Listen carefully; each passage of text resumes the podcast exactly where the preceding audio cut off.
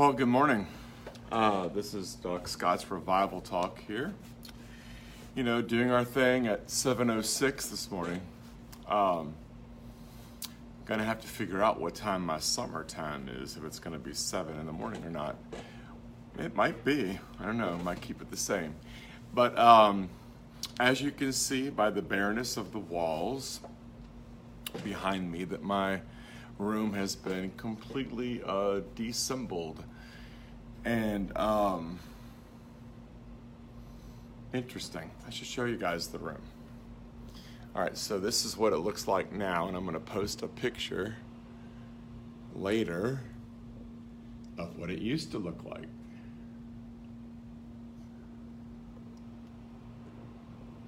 Right?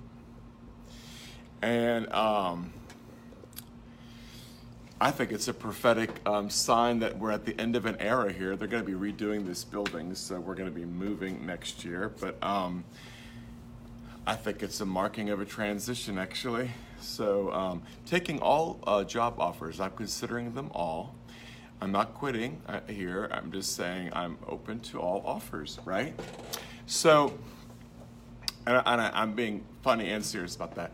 But um, it's interesting because, like yesterday, when I was starting to take the room down, and the night bef- day before, I I had to stop two days ago because it was getting too emotional for me to take the room down.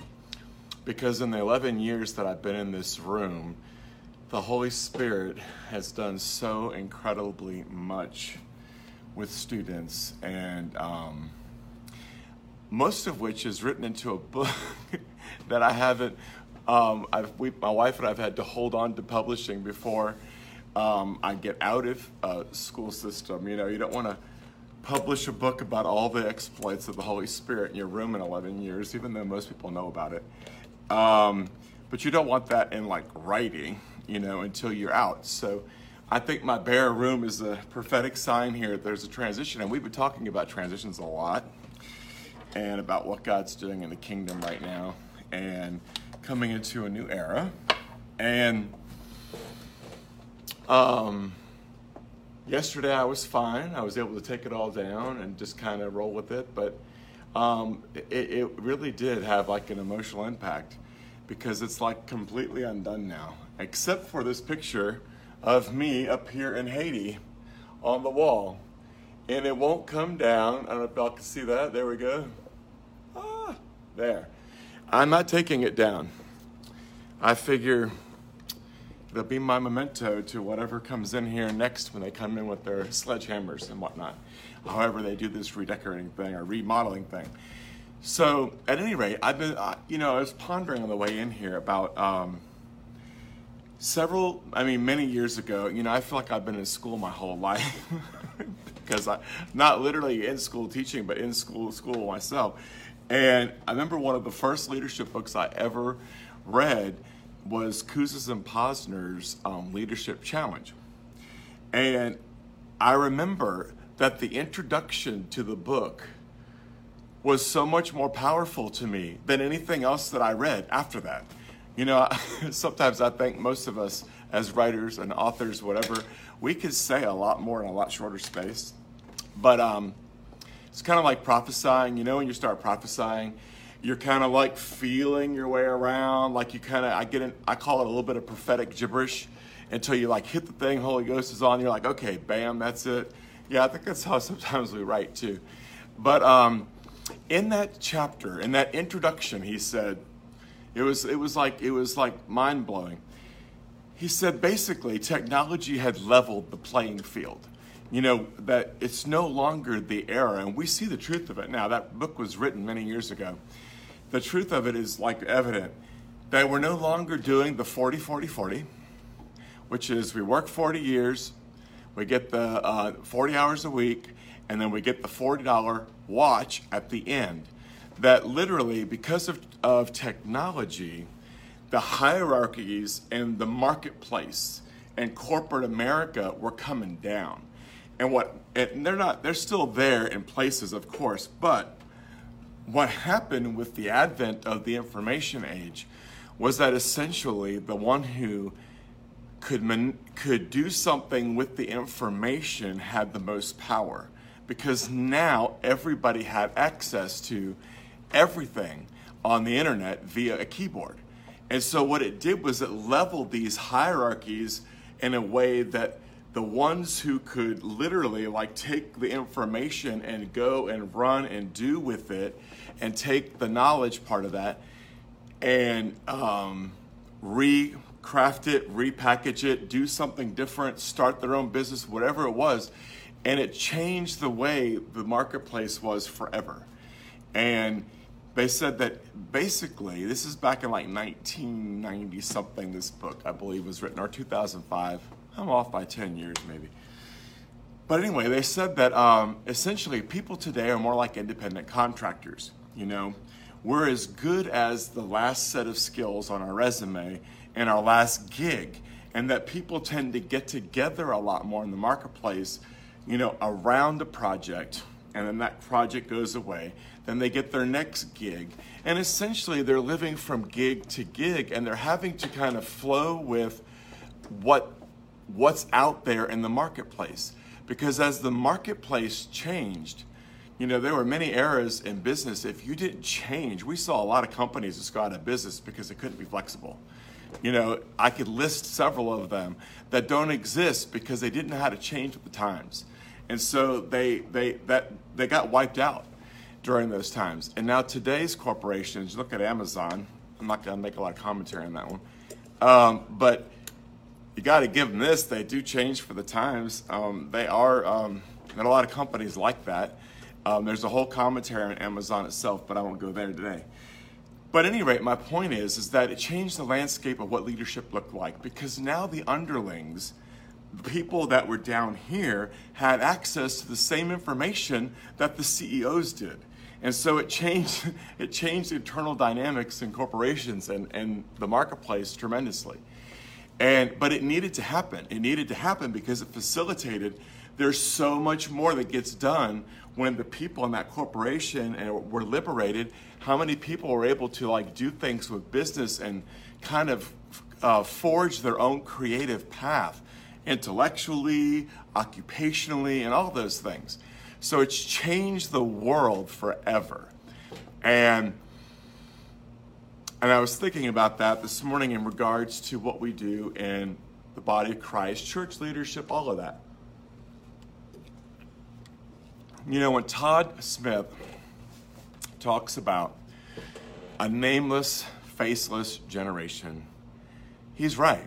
That phrase has been around for a while. Um, that prophetically, that phrase about a nameless, faceless generation isn't new, but we're seeing that it's true. And so the problem that we have is in many places in the church, we still function like CEOs and we still have like a business. You know, the CEO, we have the board, we do our stuff. And, you know, I know like um, our son is African American, so I, I can say this, but, and it's not just African American churches, but a lot of churches you know, and I see it when I go into like black church a lot of times. I see it in white church. It's it's everywhere. But my, you'll hear you'll understand what I'm saying when I say this. We're still looking to the man of God on the stage. And you go in a lot of a lot, how many people have been in a church where the man of God is the only one that does anything. And so essentially, we're all looking to him, but everybody goes home every day, every Sunday. We go back to what we're doing, and nobody in the, in the out here in the ecclesia is liberated or launched or like you know kind of launched into the places of their gifting. We're in an era in the church in the context of revival right? This is a revival era. Tsunami wave revival it's going to change the planet forever. Um, it's god's initiative. It's his way of bringing um, the kingdom on earth as it is in heaven. It changes the landscape morally, institutionally. It changes so much. It changes everything. Revival changes everything. And it always starts with the hearts of people. So we've been talking about that. But how does that apply specifically to how we do business in the kingdom and even in church and the body of Christ? I think it does a lot. I think this is an era where it's no longer okay for one man in any organization to have all the cards. Like that we have to be liberating and employing and you know deploying the the ecclesia at large. I mean, think about it. And I'm not forming a theology here. We could I'll, I'll talk a little bit more about that later, but I'm just trying to make a point. There are so many people that function in the body of Christ today that if I looked at them, one of my really good friends, I, I tell them this straight up. I'm like, I don't know what you are. I don't, I, you know, if, if I'm trying to fit you into the nice fivefold ministry model, I don't know which one of these you are because a lot of times I see you as an intercessor. Well, that's not on here exactly that way, right? A lot of times I recognize that he carries this incredible anointing and things happen in, in, in locations when he shows up, things shift. Very prophetic kind of a mantle. And other times he looks more apostolic. And again, I'm not forming a theology on fivefold ministry. My point is, is that I see people all the time who function in so many ways that I don't really have the same investment in how we define that. I, I, you know, defining it isn't for me. It's oftentimes for the people that need to define it. But it's like I watch a young lady in my classroom who's on fire and wants to know what she should do. And I'm like, well, go lay your hands on everybody. You know what I mean? She's functioning in that moment as probably an evangelist, if we had to put her in that category. You know, we look at the demoniac. My wife was the one that pointed this out to me, and it was, you know, it was just really incredible. The demoniac got set free. He didn't go to seminary. He didn't go to even ministry school. He didn't go. Um, he wasn't even sent by anyone. He, um, you know, he went to the next ten towns and became an evangelist and won people to Jesus based on his deliverance. So essentially, what happens is is in the context of what Jesus does in and through me, we give that away and it can look a lot broader expression than I think what we always like to keep very locked tight. This is an era where we have to have every single person in ecclesia functioning in their gift and in their seat. We can't have it be a holy huddle or a holy few it won't work. There's no way to do a multi billion soul harvest with one person and any organization doing everything and everybody else just being doing what they do and doing you know we go to work we do our stuff it has to be we have to have a much broader net for this harvest and it's a place of liberating and so when todd talks about nameless and faceless I think there will be some names and faces people know. I mean, there probably always will be. But I don't think it'll look the same. I think we're going to see a meeting where, like the student who's on fire in my room shows up, Holy Spirit falls, you know, the whole room gets saved, filled with the Holy Ghost, and she walks out and nobody knows who she is. I think that's going to happen a lot. I think we're living in an era of the church where everybody is going to be flowing and moving in their giftedness and their seat. And I don't think that everyone's area of giftedness is going to be so neatly defined. Because even in our seats, you know, you, we are seated for an assignment, right? So what happens when that assignment's done? Like I showed you these walls. Is this assignment done? It very well may could be, right? So when that assignment is done, there are giftings and releases and mantles and anointings that come upon us because they have a context. We don't get anointed out of a context. In other words, there has to be a demand on heaven for what we're doing.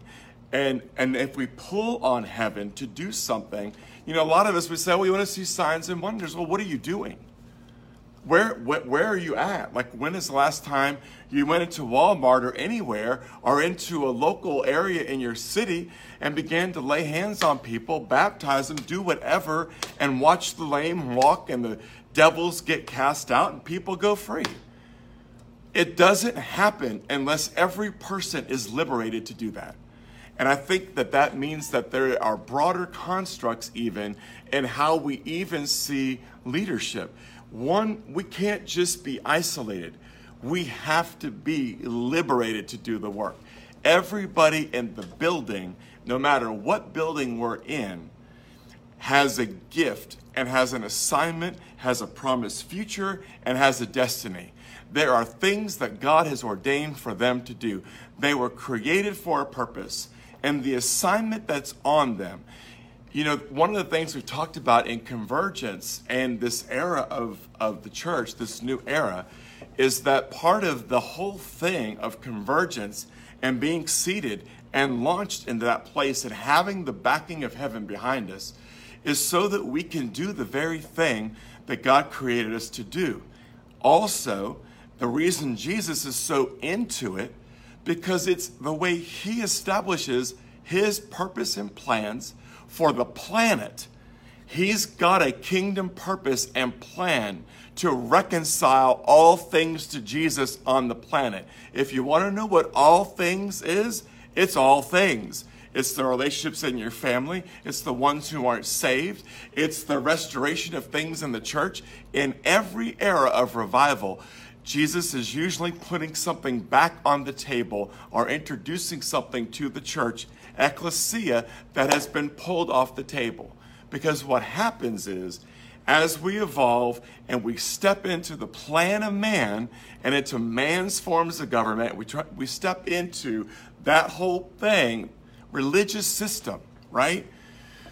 When we stop looking at the function of the Holy Ghost and we start creating a form and the form dies and we keep on going, when we do that, that's when it dies. That's when the movement dies. A movement dies is when we elevate the form over the function of the Holy Spirit and we've ceased to listen to Him. And so we have to be open about everything. This is not a season to protect, not a season to protect the things that I want, to protect my job, to protect my future, to protect what I want to see happen. And th- this is a not a season where we are protecting the thing that we can't let go of. If you can't let go of your unforgiveness, wrong season. Because in the season of amplified grace, Jesus is taking all of that off of us. He's purging us and He's launching us. He's preparing us to be a habitation. And this is not a season to protect my heart on any level because protection shuts down the work of the Holy Spirit. The nature of being blind, you know, I've said this about our kids, I've said this about different ones. You know, the kid example is a good example, but I've been in the same boat we all have. How many times has your spouse tried to tell you? This is where women usually have the right answer. Your husband gets involved in a liaison in business or in this world or that world or a business deal they're doing or a whatever. And the wife is saying, that person's a bad apple, that person's a bad apple, that person's a bad apple. But we say, no, but this is an opportunity of a lifetime. You know, we probably shouldn't get involved in that, shouldn't get involved with that. And women are really good judges of character. Let me just say that. They really are. They, they, they're seated in that intuitive place in some ways so much better than we are. And we go ahead and do it anyway, and we watch it play out, and the very thing that happens is true. Why?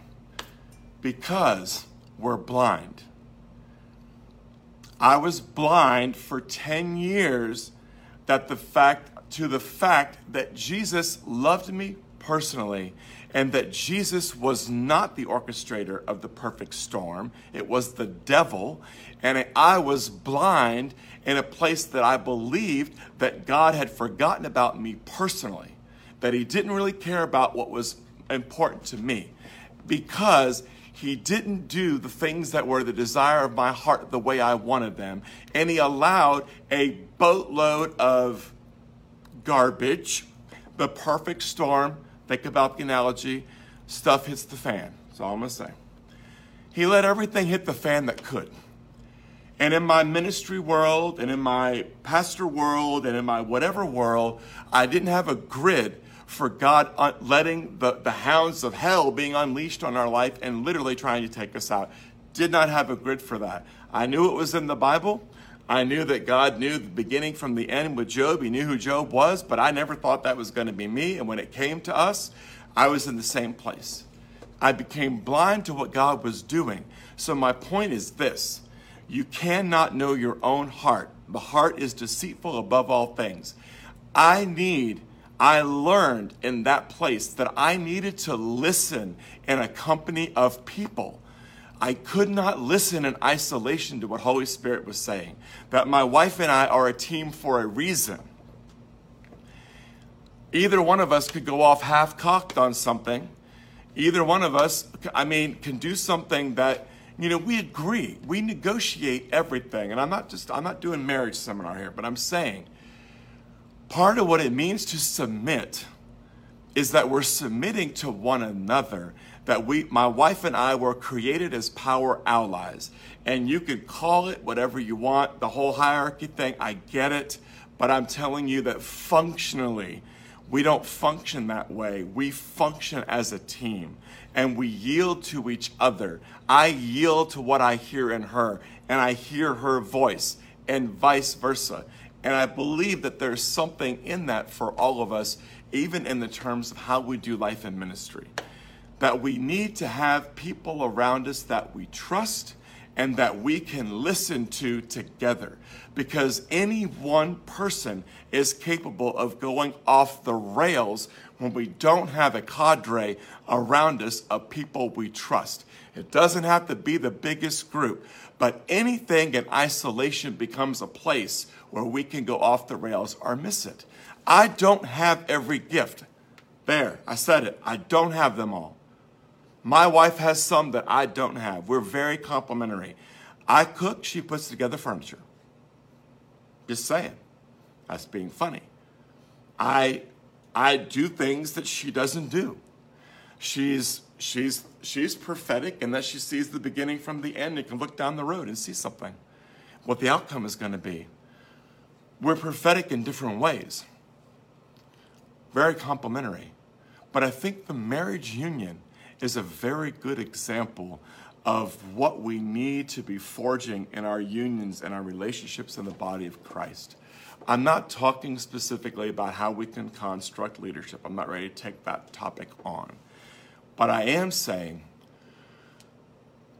that we need to be among a people. And I believe that when you are seated and you are among your people, you will find the people around you who will walk the journey out with you and listen to you and pray with you and connect with you and hear together. No one person can hear for everybody. I can, if I'm the if I'm the head of a corporation, I cannot know everything that's going on in my business. I can't. I have to rely on the people that are around me who are hearing and seeing to come together to get the heartbeat of what's going on in my business. This is the same thing for us in the body of Christ.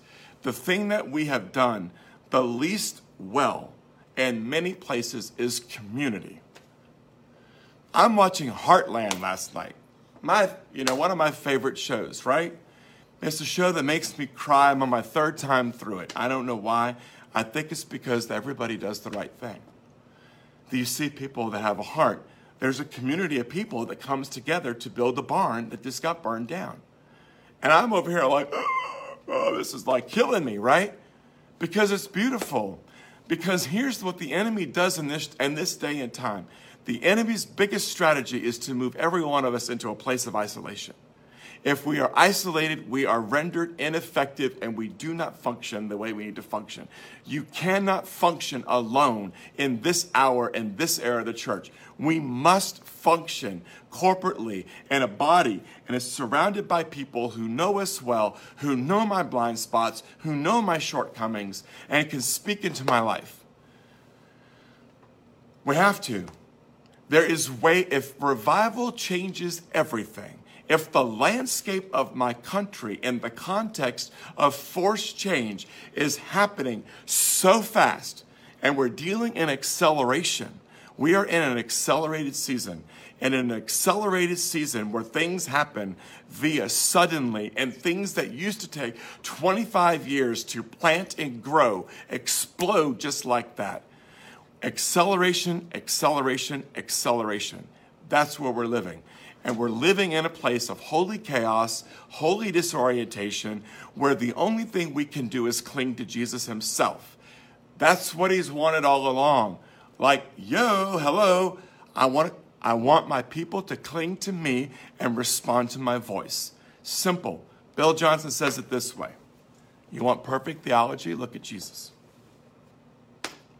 Jesus is perfect theology. You want a model for how we should do life? Look at Jesus. He's perfect theology. And we can't function in isolation. We just can't.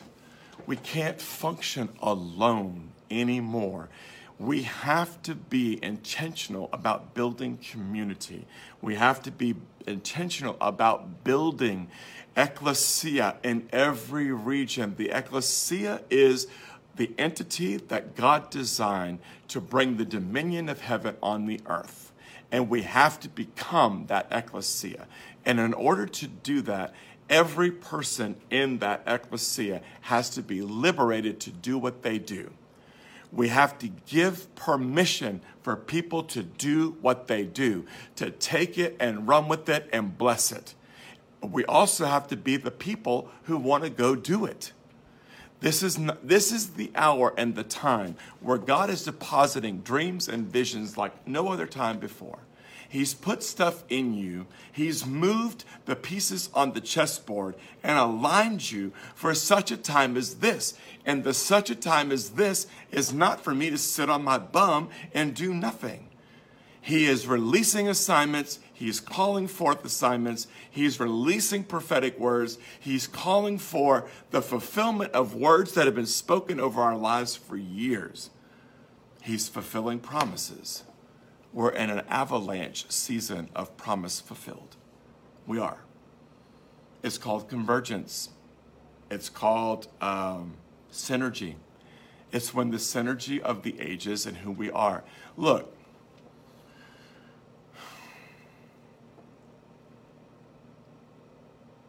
we won't be able to keep our own territory and have revival. Can't, can't happen. Can't happen.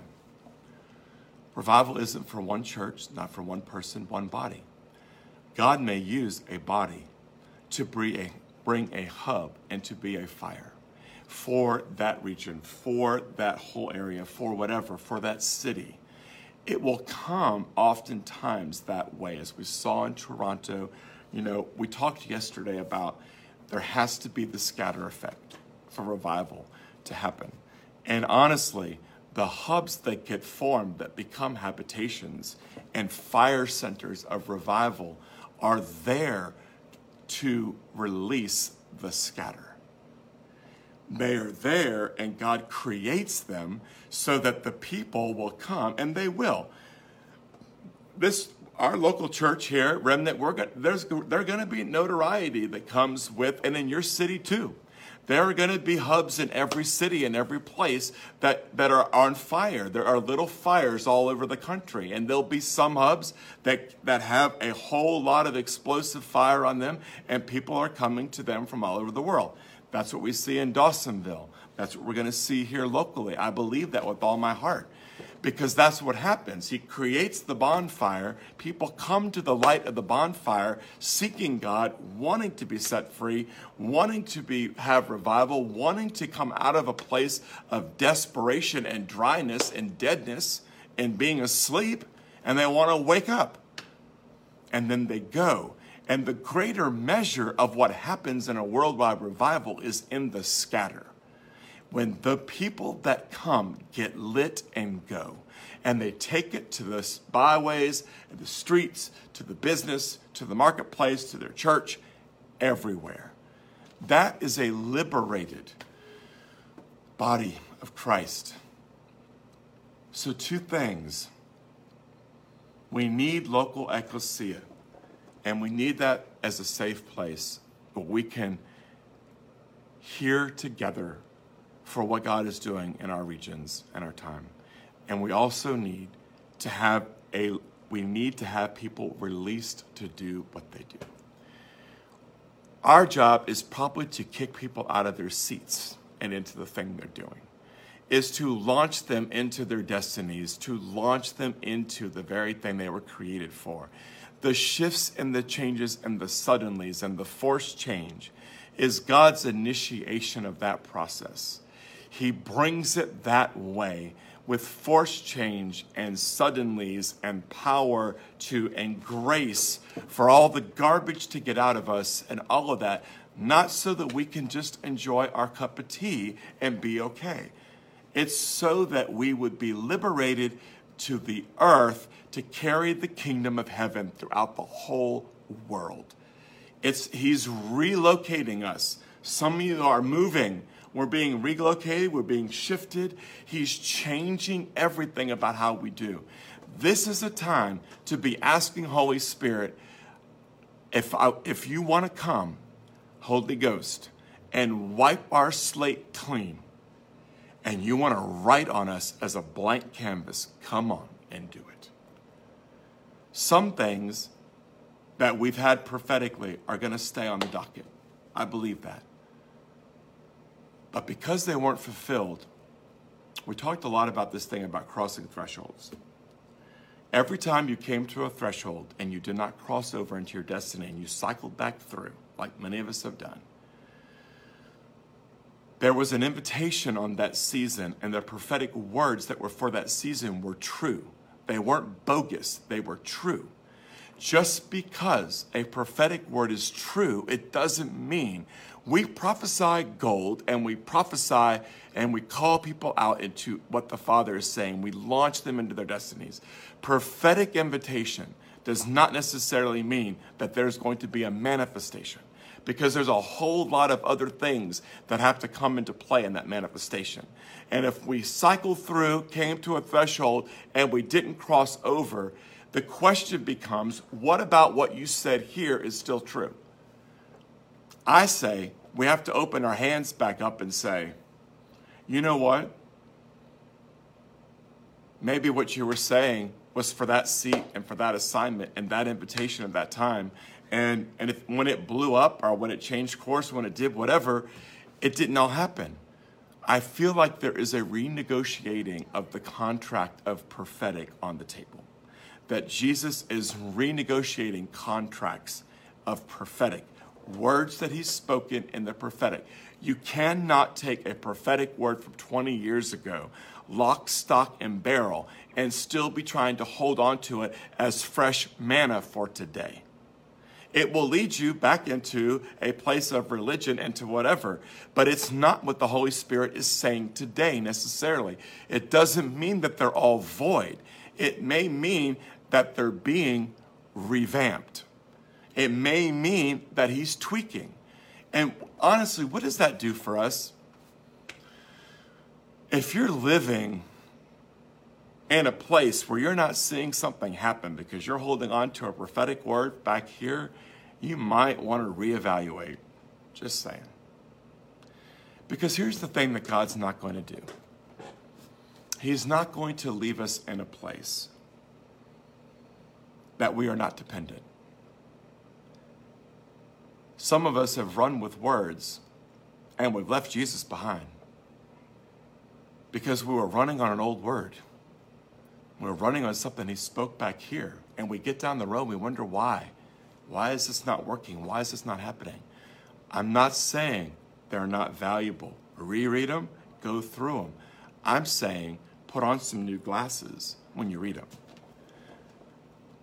And this time we say, Holy Ghost, right? Let's look at that word again.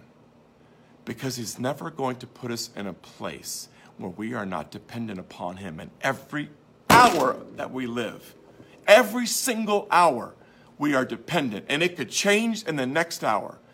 He's not letting us out of that place where we are radically dependent on hearing his voice. We cannot run on yesterday's word. We need today's word. We need the new, fresh manna. And we need to have an open hand. about everything we're doing. Lord, this is how we've been doing family. What do you want to do? This is how we've been doing church. What do you want to do? This is how we've been doing business. What do you want to do? If you're stuck and you're not seeing movement, there's a reason. And it's not because you're in sin necessarily or because whatever. It's not necessarily something you're doing wrong. It might be that you need to come into alignment with the fresh word and manna from heaven that He's releasing today. And that word will change your landscape. If I was running on yesterday's manna, my wife and I wouldn't have had a suddenly ended up in a different church. Suddenlies are messy. Forced change is messy. I don't mean this callously, but deal with it. There's nothing about revival that's not messy. It is messy, but it's the grandest opportunity that we'll have to reevaluate everything we do, to literally listen again for the thing that God is doing, to see again, to hear again, but do it corporately.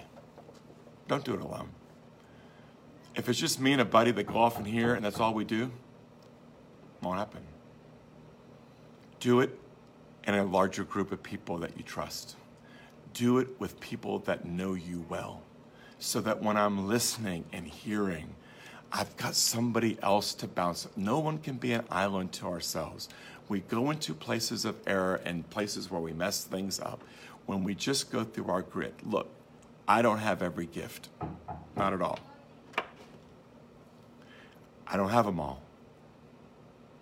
I need I don't have to have them all to do what I do well. I just have to surround myself with people that do. I need to surround myself with people who have what I don't have. And then there's safety. Listening alone is a dangerous place. We all need to listen for ourselves on our own, but we need to listen in union so that we come into places of agreement. Agreement, Jesus says, when we agree, we can have everything everything. If you want to know how you decree a word and make a declaration in the spirit, in the unseen world, that frames up in front of you and becomes reality, it's because you've heard it in heaven and you've heard it and it's been confirmed and it's something that you've heard in the company of others. That's a word that you can stand on. I'm not saying we don't have places where we have our own places of hearing and our own places of speaking. I'm not talking about every declaration you make over your family has to be heard with your neighbor. I'm talking about when it comes to figuring out how we do what we do today when in an era where Jesus is changing the landscape of everything. The hierarchies are coming down. They really are. God is not building megachurch supermodel thing. It's not what he's doing. He's redesigning everything, and the landscape is his. So jump in. Bless you guys.